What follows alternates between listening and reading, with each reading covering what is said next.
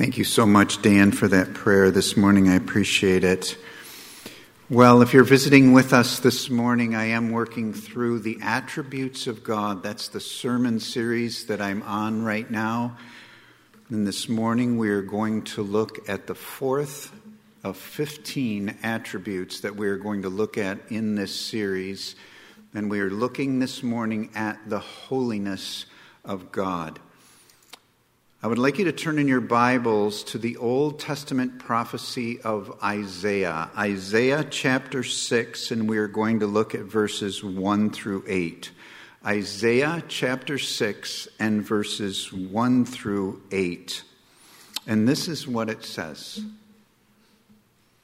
In the year that King Uzziah died, I saw the Lord sitting upon a throne, high and lifted up. And the train of his robe filled the temple. Above him stood the seraphim. Each had six wings. With two he covered his face, and with two he covered his feet, and with two he flew. And one calls to another and said, Holy, holy, holy is the Lord of hosts. The whole earth is full of his glory and the foundations of the thresholds shook at the voice of him who called, and the house was filled with smoke. And I said, Woe is me, for I am lost. For I am a man of unclean lips, and I dwell in the midst of a people of unclean lips, for my eyes have seen the King, the Lord of hosts. Then one of the seraphim flew to me, having in his hand a burning coal that he had taken with tongs from the altar. And he touched my mouth and said, Behold, this has touched your lips. Your guilt is taken away, and your sin atoned for. And I heard the voice of the Lord saying, Whom shall I send? And who will go for us? Then I said, Here I am. Send me. Well, our first point this morning is God's holiness. Only one attribute is being declared around the throne of God day and night, and that is the holiness of God. I just want you to think about that. I want you to meditate on that all service long. Only one attribute of God is being declared around the throne day and night, and that is the holiness of God. Last week we looked at the sovereignty of God, and I said to you that that is a foundational attribute. The same could be said about the holiness of God, because God exercises all of his attributes in holiness. Again, I just want you to really think about that. God exercises all of his attributes in holiness. His goodness is a holy goodness. His grace is a holy grace. His judgment is a holy judgment. And so the angels of God are crying out, Holy, holy, holy. A key passage besides Isaiah 6 is Revelation chapter 4 and verse 8. It says, And the four living creatures, each of them with six wings, are full of eyes all around and within. And day and night, they never cease to say, Holy, holy, holy is the Lord God Almighty, who was and is and is to come. I don't know about you.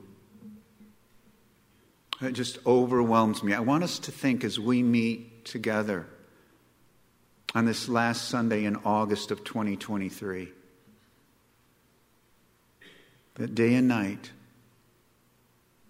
every day, always has been and always will be, every day, day and night,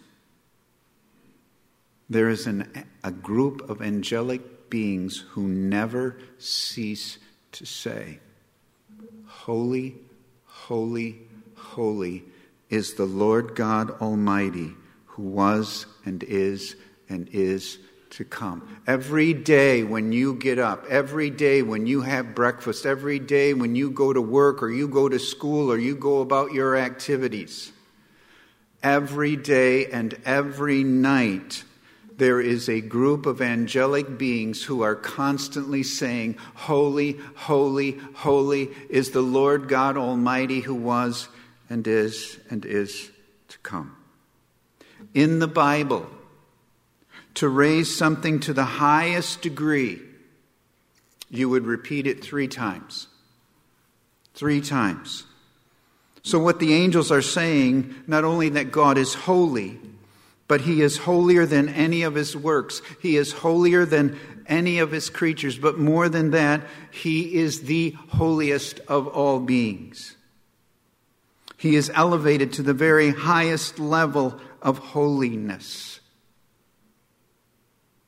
God Himself is perfectly, perfectly holy. I've shared this with you in the past. It's always intrigued me. And I share it with you again this morning. Isn't it interesting that the angels are not crying out, Love, love, love, although God is a God of love and love is one of his attributes? The angels are not crying out, Truth, truth, truth, although God is absolute truth. Nor are they crying out, Wrath, wrath, wrath although God is a God of perfect judgment. No. The angels are crying out, Holy, holy, holy. I think we can say that more than any of God's attributes, God is identified in heaven by his holiness. And someday, for those of us who know Christ as our Savior, someday when we go to heaven, of all God's attributes, we will see that He is most identified by His holiness. Everything about God is holy. Everything about Him is holy.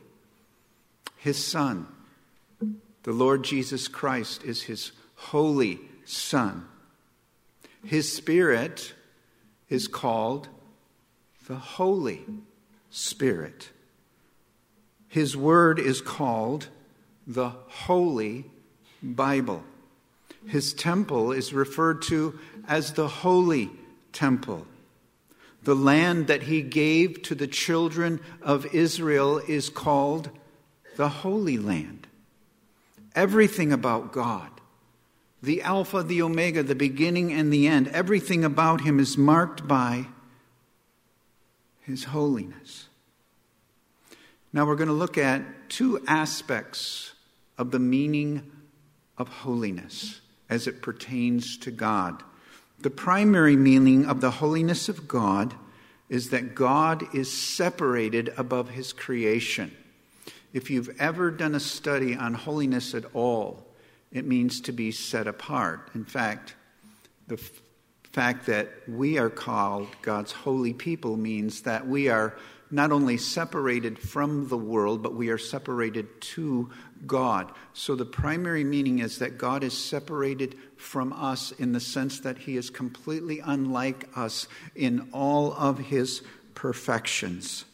He is on a level distinctly and infinitely above us. Holiness means that God is elevated far above us. He is distinct from us. He is superior to us. He is high and lifted up.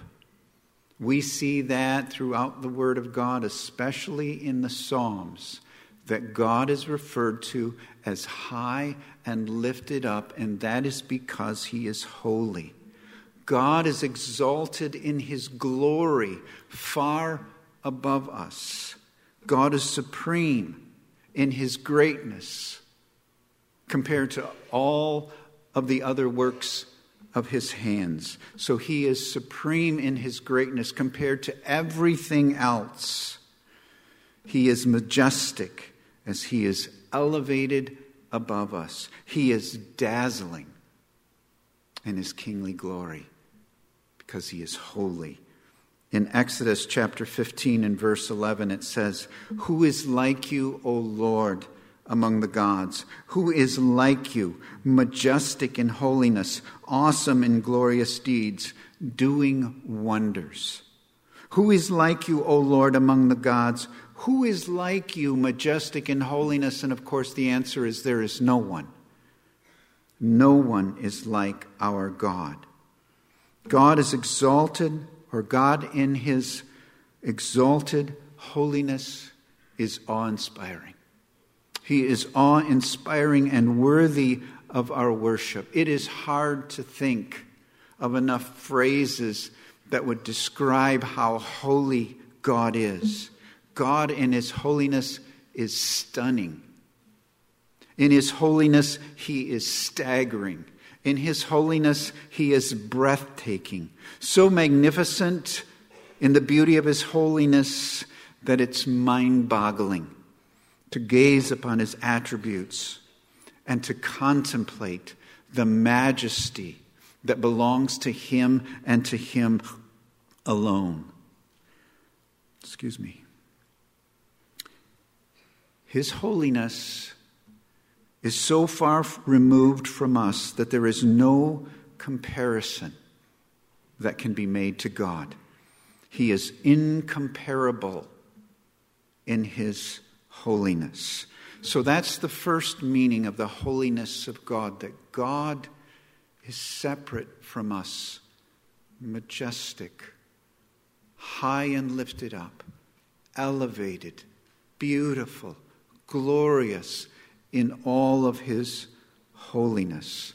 The second meaning, or really the second part of the same definition, and this is the one that we are most familiar with the meaning of the holiness of God is that God is morally perfect. He is morally perfect. God is sinless. God has never sinned. God never will sin. God is incapable of sinning. Some of you will remember that back in January and February of this year, I preached through the small Old Testament book of Habakkuk. And in Habakkuk chapter 1 and verse 13, it says that God's eyes are too pure to look upon evil. That is because he is perfectly pure, he is without sin, he is without moral blemish, he is flawless in all of his ways. All of God's decisions are perfect because He is holy. All of His judgments, all of them, are perfect because He is holy. All of His actions are holy and perfect. Everything about our great God is holy and perfect. As I shared before, all of God's attributes are exercised in his holiness. So, in a sense, every attribute of God springs from his holiness. Pastor Mike this morning, as he read, quoted from 1 Samuel chapter 2 and verse 2, the prayer of Hannah when God enabled her to have a child. And she cries out to him. So interesting in 1 Samuel 2 2. This is not going to be on the screen, but she says, and this is interesting. How would you pray if you had been infertile, if you weren't able to have children, and then God blessed you with the child? How would you pray? This is what she says There is none holy like the Lord, for there is none besides you. There is no rock like our God. That's how she praised him. There is none holy like the Lord. Well, our second point this morning is the prophet Isaiah's vision. Perhaps the most important passage in the Bible on the holiness of God is Isaiah 6 1 through 8. There are many great passages on this theme, but this is probably the central one that is most turned to in Christian teaching and doctrine. And I want to work through this with you because it is so important. It says in verse 1 In the year that King Uzziah died, I saw the Lord sitting upon a throne, high and lifted up, and the train of his robe filled the temple. In the year that King Uzziah died. Now, this is Isaiah the prophet goes into the temple of the Lord and he has this magnificent vision. And it happens in the year that King Uzziah died. Now, what we need to know this morning is that King Uzziah was the king over the southern kingdom of Judah for 52 years. He became king when he was 16, and he reigned for 52 years. We don't even know what that is like. Imagine having the same president for 52 years. You would live a good portion of your life and not know anyone different.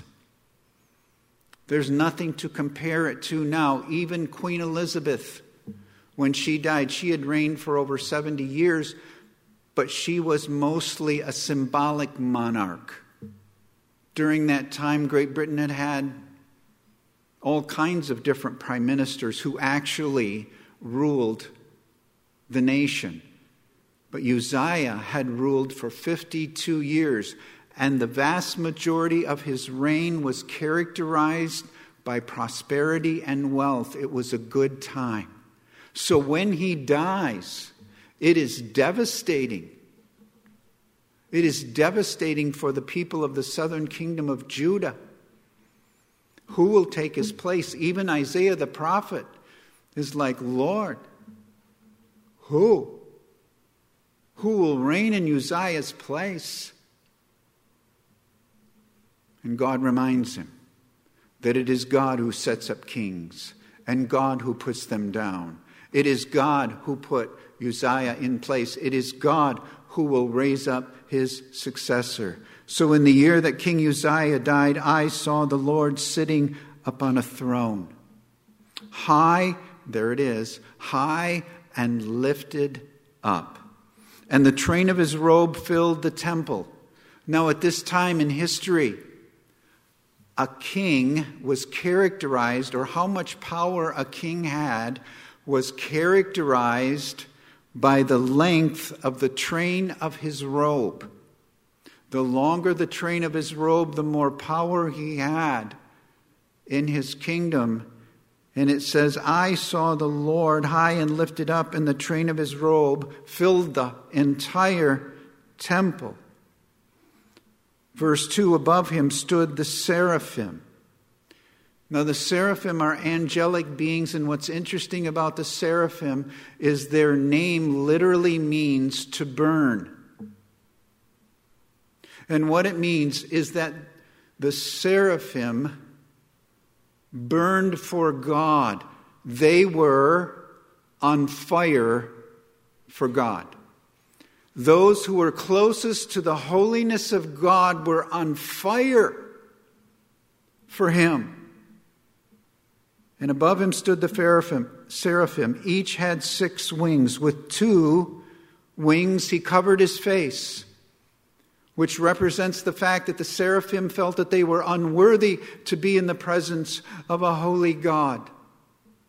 And with two, he covered his feet, which means they knew, like Moses at the burning bush, that they were standing on holy ground.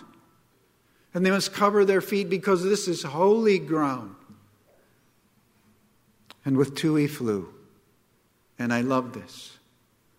It means with two of their wings they flew. They were ready to do whatever God wanted them to do anytime He wanted them to do it. If He was going to send them out with a message to the ends of the earth, they were ready to go anytime. Anytime He would bid them to do that. And so here are these seraphim with six wings. And in verse 3, it says, And one called to another. They're calling out to each other Holy, holy, holy is the Lord of hosts. The whole earth is full of his glory. Let it be known not just throughout the earth, but throughout the universe that our God is a holy God. He is not just holy, He is holy, holy, holy. And the whole earth is full of His glory, and at its heart, the glory of God is a reflection of His own holiness. It's what His glory means. And in verse 4, and I want us to try as best we can to imagine that we're with Isaiah that day. And he's seeing these angelic beings just flying around. Two wings, they're covering their face. Two wings, they're covering feet, their feet. With two wings, they're flying and they're crying out, Holy, holy, holy is the Lord. Verse 4 And the foundations of the thresholds shook at the voice of him who called, and the house was filled with smoke. So they're flying around, crying out, Holy, holy, holy, and the whole temple begins to shake. Imagine if our building right now just began to shake and it's filled with smoke. It's filled with smoke representing praise and worship to God. And how does Isaiah react? Verse 5. And I said, Woe is me, for I am lost, for I am a man of unclean lips, and I dwell in the midst of a people of unclean lips, for my eyes have seen the King, the Lord of hosts.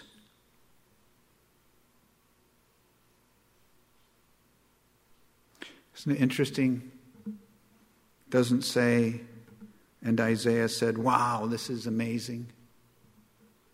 Isaiah doesn't say, Wow, I'm glad I got to see this. No. He is overwhelmed with his own sin. Woe is me. I'm in the presence of a holy God, and I realize that I'm lost. I realize that I'm a sinful man, a man of unclean lips, and I realize that I live among a people who are sinful. How do I know that? Because my eyes have seen the King, the Lord of hosts. One writer said that if the glory, the holiness of God ever showed up in our midst, we'd all be on the floor on our faces, terrified. In verse 5, or excuse me, verse 6. Verse 6. Then one of the seraphim flew to me, having his hand in his hand a burning coal that he had taken from the tongs of the altar. And he touched my mouth and said, Behold, this has touched your lips. Your guilt is taken away, and your sin is atoned for. One of the seraphim take tongs, and they take a burning coal representing the holiness of God, representing, folks, the cleansing fire of God, the refiner's fire.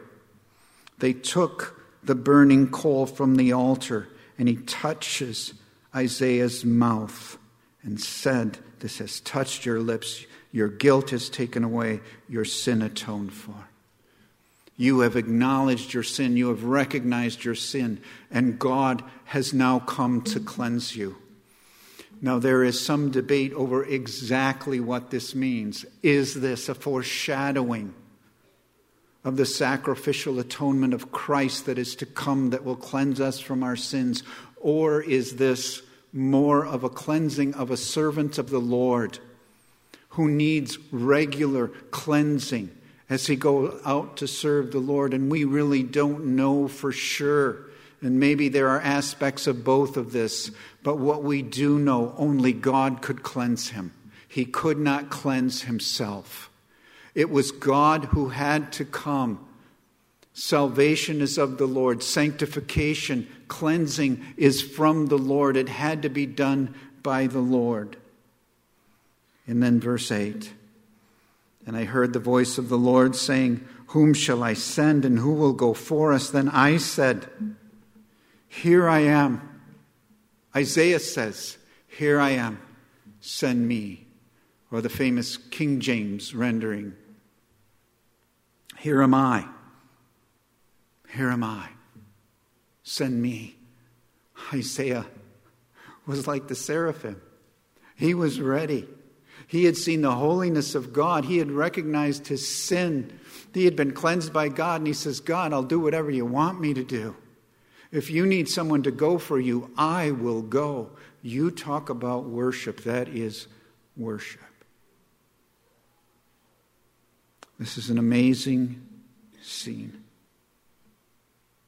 we, by means of the indwelling Holy Spirit in us, are taken to this place in Scripture so that we might enter into the vision of Isaiah the prophet. Well, let me try to bring this all together this morning. I want to challenge you with this thought. The church has always been strongest when it's had its highest regard for the holiness of God. The church is always strongest when it has its highest regard for the holiness of God. I want to give you three reasons why as we close. There are probably more, many more than three, but these are just to get us thinking. The holiness of God protects us from sin, or excuse me, protects us from Satan. The holiness of God, number one, protects us from Satan. When we see God in his holiness, we see him as he actually is. And like Isaiah, we see ourselves for who we actually are. We must say with Isaiah, Woe is me. I am lost. I am, you are a person of unclean lips. We live among a people of unclean lips. We see God correctly and we see ourselves correctly. If you remember at the very beginning of this series, I said I wanted us to learn to understand better the fear of the Lord. The fear of the Lord, I, as I shared with you, is seeing God for who He really is as revealed in the Bible and who we really are in our sin and desperate need for Him. Do you know what Satan wants more than anything in your life? He wants you to get your eyes off God and onto you. He wants you to think, I'm pretty good. I'm pretty strong. I can handle this. When you can't. You see, you are most likely to be deceived by Satan when you get your eyes off God and onto yourself. When you think you're strong, when you think you're capable, that's when Satan will have a field day with you. The holiness of God protects us from Satan. Second, the holiness of God helps us to take worship seriously.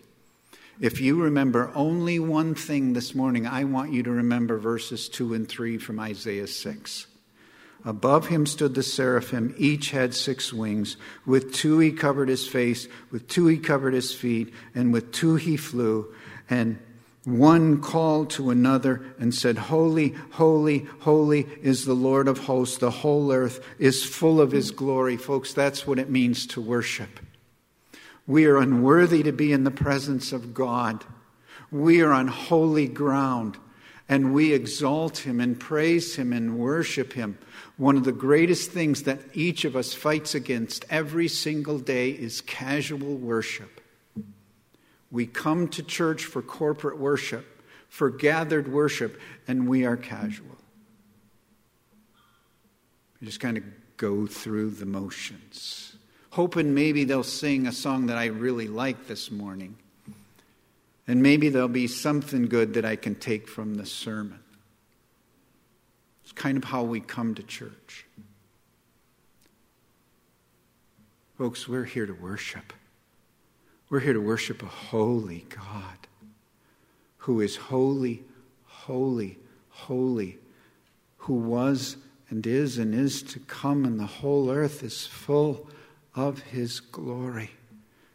When you're having your daily devotions, you fight against casualness. You just read your Bible and you say some prayers and you go out and do whatever you're going to do. Do we really come in our private Bible reading and prayer time to worship a holy God? The holiness of God helps us to take worship seriously. Number three, the holiness of God gives us a cause to live for and a cause to die for. It was once said that every young man and every young woman all around the world are looking for a cause. They are looking for a cause to live for and a cause to die for. All you have to do is watch television, watch the news, and there are protests going on. Protests here in America, protests in Europe, protests in parts of Asia, protests in South America and not exclusively, but the vast majority of those who take to the streets in protest over something, whether we agree with it or not, the vast majority who take to the streets are young men and young women because they're looking for a cause. And we need to let them know that there is no greater cause than the cause of the Lord Jesus Christ, our holy God who died for us, who rose again, whose gospel we are to take to the ends of the earth, who is the only one who can save us, the only one who can bring us the satisfaction and fulfillment that we so long and desire. We need to let our young men and young women know that there is a cause to live for and that there is a cause to die for, and that is Christ Himself because we serve a holy God, and the holiness of God reminds us He's worth it. He's worth living for, and He's worth dying for. The church is at its strongest when it has its highest regard for the holiness of God. I say to you again only one only one attribute of God is being declared around his throne day and night, and that is the holiness of God. Let's pray together. Heavenly Father, we thank you that you are a holy God. In a world filled with evil, we praise you for being perfect and pure and holy. Help us help us as a church to cry out with the seraphim Holy, holy, holy is the Lord of hosts. The whole earth is full of his glory. In Jesus' name, amen.